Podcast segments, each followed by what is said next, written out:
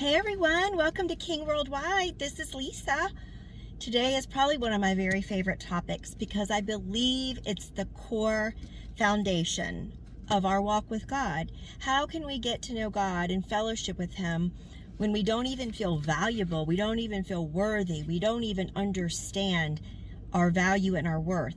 So many people have placed their value and their worth in how successful they are in their job how quick-witted they are in communications or skills with people, how well or gifted they are raising their children, or how um, savvy one is with style or clothes or marketing. A lot of times we put our value in the things that we do. And that is where when those things that we're doing or pursuing or think that we are don't work out or something happens, then everything comes crashing down. However, when we put, when we understand, not put, but understand that we are valuable simply because God made us, the ball game changes. Ask me how I know. I used to think that my value when I was younger was in how fit and skinny I was, or during pharmaceutical sales, how um, how I was ranked and how many times I got President's Club award. Um, I the big kicker was when I thought that my value was in who I married. And it was a constant not really struggle, it was a constant idolatry in my mind. Friends, when we understand that our value literally comes because God is our Father and He created us, He breathed us into our mother's womb. I repeat this all the time, but we are not just the product of egg and sperm connecting. That is a miracle in itself. When you read Jeremiah 1 5 and when you start studying your identity in Christ, you will find that God, we are spirits. We were in God's mind. He thought us up. Then he breathed us into our mother's womb at the same time of conception. Our earthly, biological, or adopted parents are not the end all be all. I have the very best ones on the planet, in my opinion. At the same time, when I realized my value was solid and founded in Jesus Christ and what he did for me, and Father God created me, then nothing can really shake this foundation. So I wanted to share a few things with you. I believe that's one reason why I always the Lord told me to and why I understand now to read the Mirror Study Bible. There are several things in that Bible that I am not on the same page with in terms of just making it our mind needs to be renewed when I believe, well, we know what Satan was the overlord. When we, Adam and Eve chose to disobey God, then Satan, they gave up their spiritual overlord to go to Satan. Okay, it's Satan's deception friends, that we allow in our thinking and which gets to be a stronghold and it really is our responsibility. People, the Israelites failed because of unbelief. We fail because of unbelief, but it cannot just be the belief of ourselves. When we realize our value is because God created us. It's not how good we are. It's not good or bad. It's not in our works. It's because of him and how much he loves us. Then we let him live through us and then things flow smoothly, flow smoothly and are successful and triumph, triumphant. So I, I hope that you can let this sink in and you might feel on top of the world right now. You might feel, I don't have self-esteem problems. I don't have value problems. I'm awesome. Great. Awesome. However, the majority of people in this world, including Christians, haven't been able to distinguish this, which is why there's been so much devastation when something goes wrong.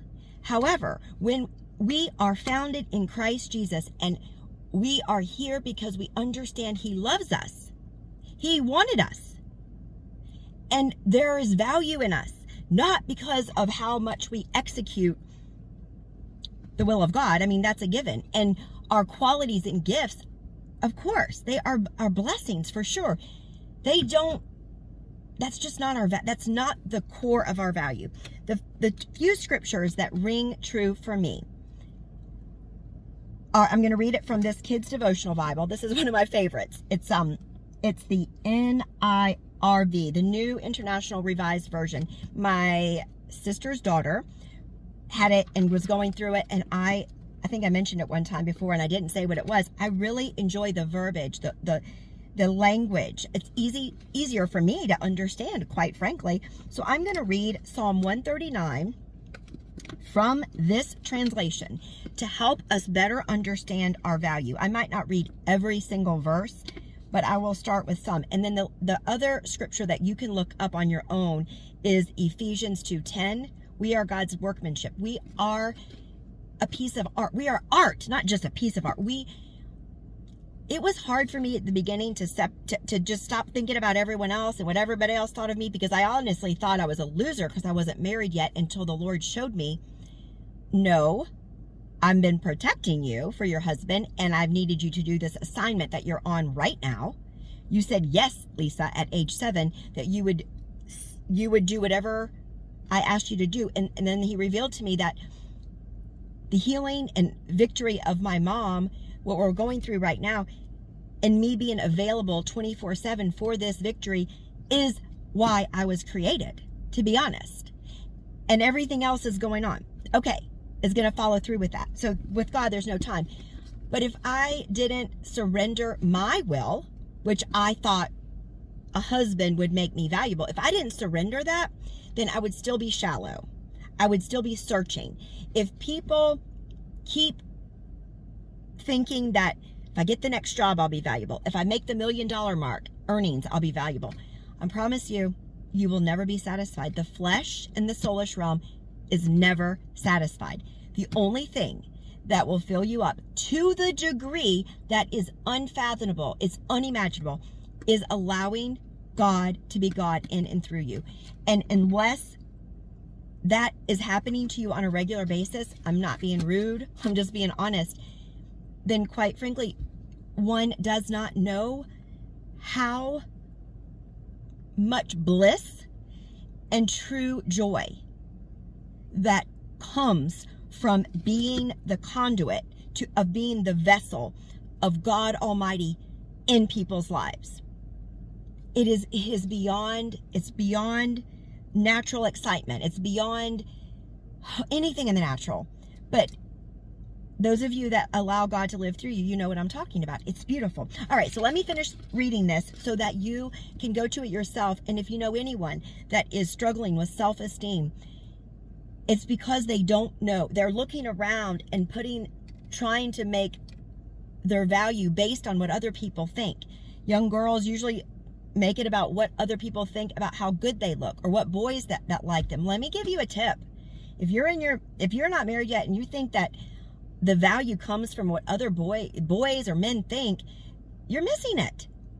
Because a lot of times Satan influences everybody and he knows our weaknesses and he will target us when we are not secure in who we are. He'll target, for example, Satan did this to me, sent men in my life that maybe looked like they had the qualities that I thought I wanted, etc.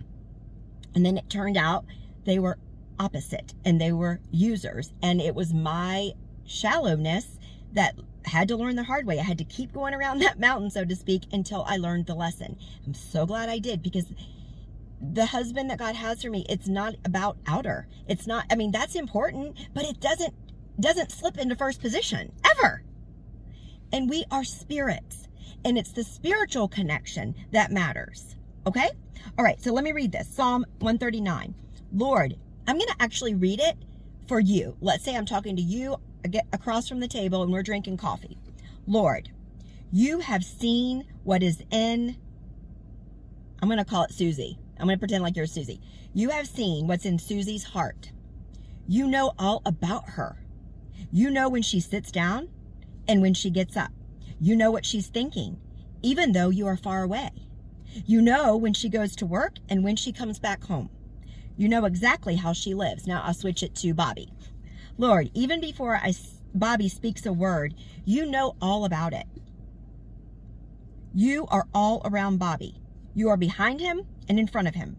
You hold him in your power. He's amazed at how well you know him. It's more than he can understand. Now I'm just going to keep reading like it says. Try to put yourself in the position. How can I get away from your spirit? Where can I go to escape from you? If I go up to the heavens, you are there. If I lie down in the deepest parts of the earth, you are also there. Number nine, suppose I were to rise with the sun in the east, then cross over to the west where it sinks into the ocean. Your hand would always be there to guide me. Your right hand would still be holding me close. And I'm going to go right now to, um, over on the next page. You can keep going, but, no, excuse me, not the next page. Number 13.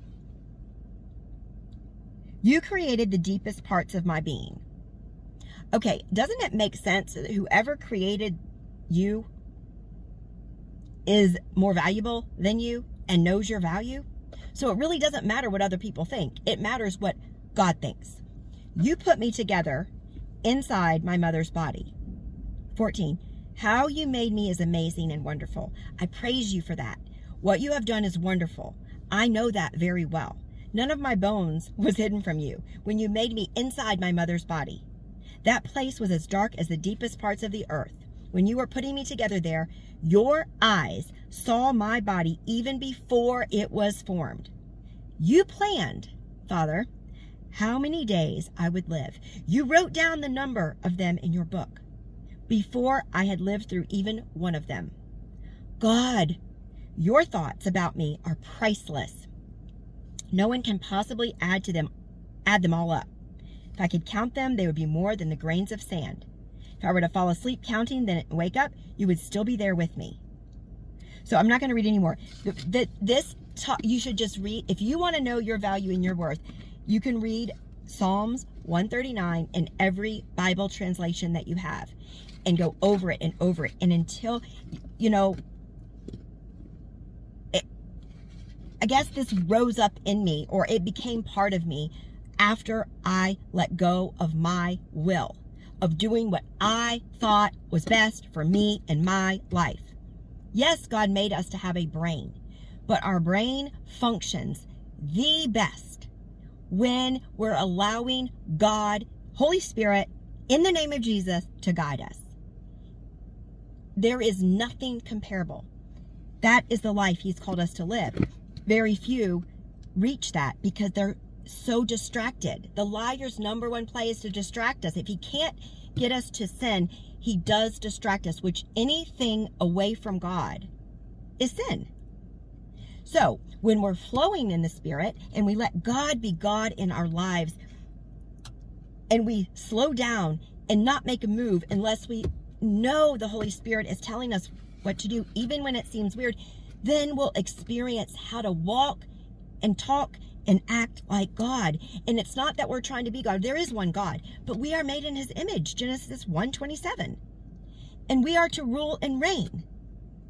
I do believe that's Revelations. And all throughout the Bible it talks these things, but if we don't know our value and it's not founded in what God thinks about us, then we'll always be teetering and it will be very hard to trust. It's very hard to trust when we don't value something, correct? Okay, I love you all. Praise be to God for this family and friendship and all of us growing in the Lord. We are an army for the Lord. Okay, love you.